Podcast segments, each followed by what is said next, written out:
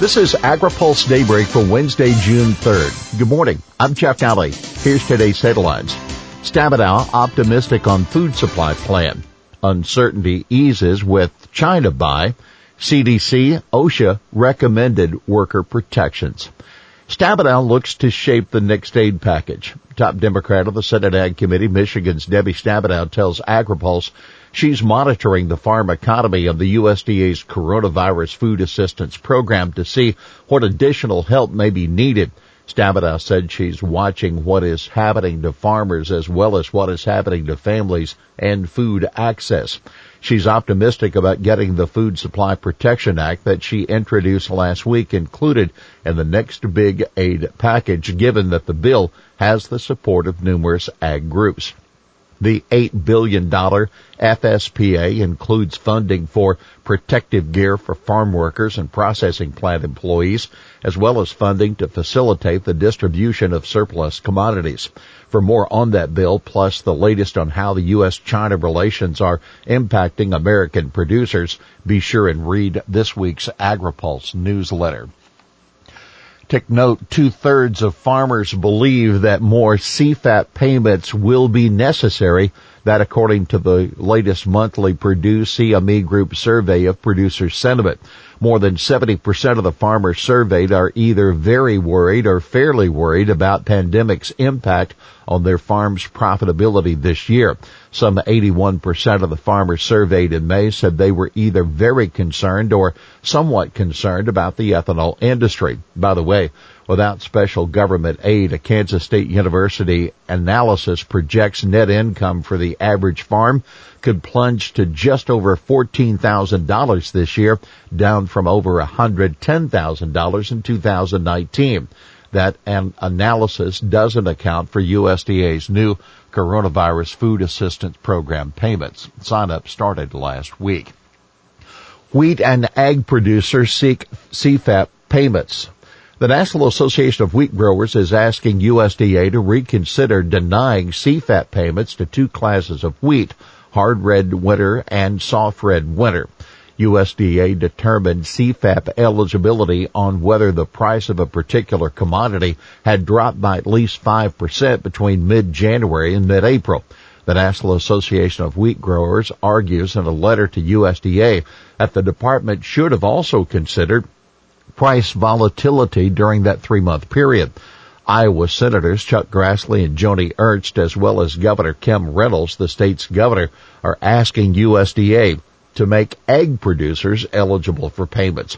Although prices for shell eggs spiked as the pandemic took hold, markets for liquid egg products collapsed. Iowa is by far the nation's largest egg producer. China buys U.S. soy eases uncertainty. The fact that the USDA announced yesterday that Chinese buyers purchased another 132,000 metric tons of U.S. soybeans for delivery in the 2021 marketing year. It's a good sign that trade continues amid rising tensions between the two countries. That's the word of U.S. Soy Export Council CEO Jim Sutter. Still, uncertainty remains about the future of trade as ties between the U.S. and China fray over Hong Kong and the origins of COVID-19 pandemic. Concerns flared after a recent report that Chinese buyers were purchasing Brazilian soybeans at a premium.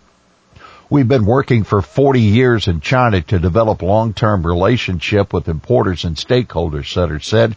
We want to get back to working on that long-term relationship. Unfortunately, unfortunately, with all this uncertainty, it makes it extremely transactional and the opposite sort of relationship than we want to have. CDC, OSHA recommended protections for farm workers. The CDC and OSHA have issued joint guidance for protecting agricultural workers from the coronavirus.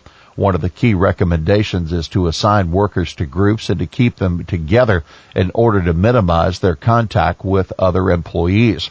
Doing so not only minimizes contact between employees, but also minimizes the number that have to be quarantined when there's an outbreak.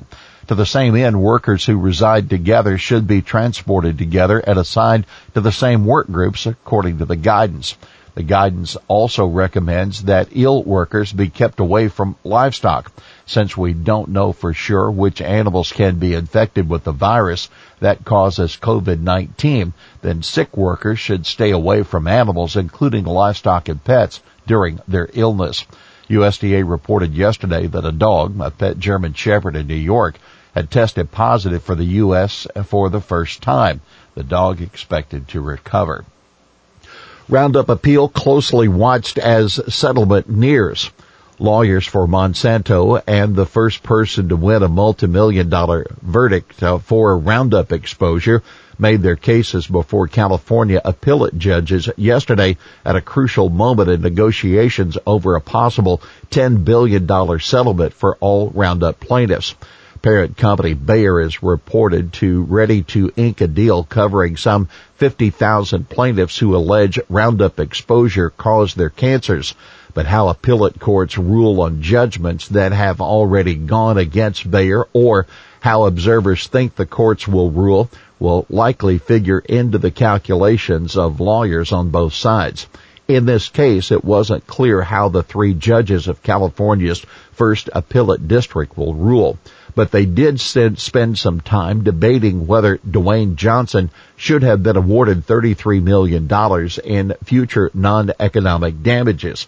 Monsanto's lawyer argued that $1.5 million made more sense since Johnson's life expectancy at the time of the 2018 trial uh, was one and a half years. Johnson, who's still alive, has received nothing so far. Industry new sanitizer regs still too restrictive. Ethanol industry groups are glad to see clear guidance from the Food and Drug Administration released Monday on producing hand sanitizer.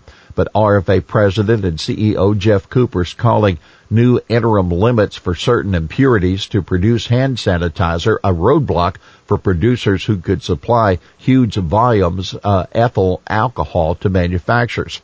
Cooper argued the interim limits are, quote, eight times more restrictive than what is typically found at a glass of wine. Typically, a glass of wine has 300 to 500 parts per million of acetaldehyde, he said. The new guidance has a 50 part per million limit on acetaldehyde content in ethanol. Here's today's She Said It.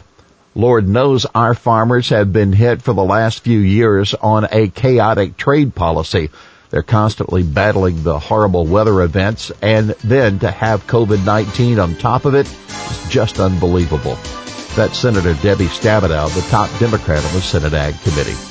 Well, that's Daybreak for this Wednesday, June 3rd, brought to you by Watkinson Miller and Dairy Management Incorporated. For the latest news out of Washington, D.C., visit agripulse.com. For AgriPulse Daybreak, I'm Jeff Daly.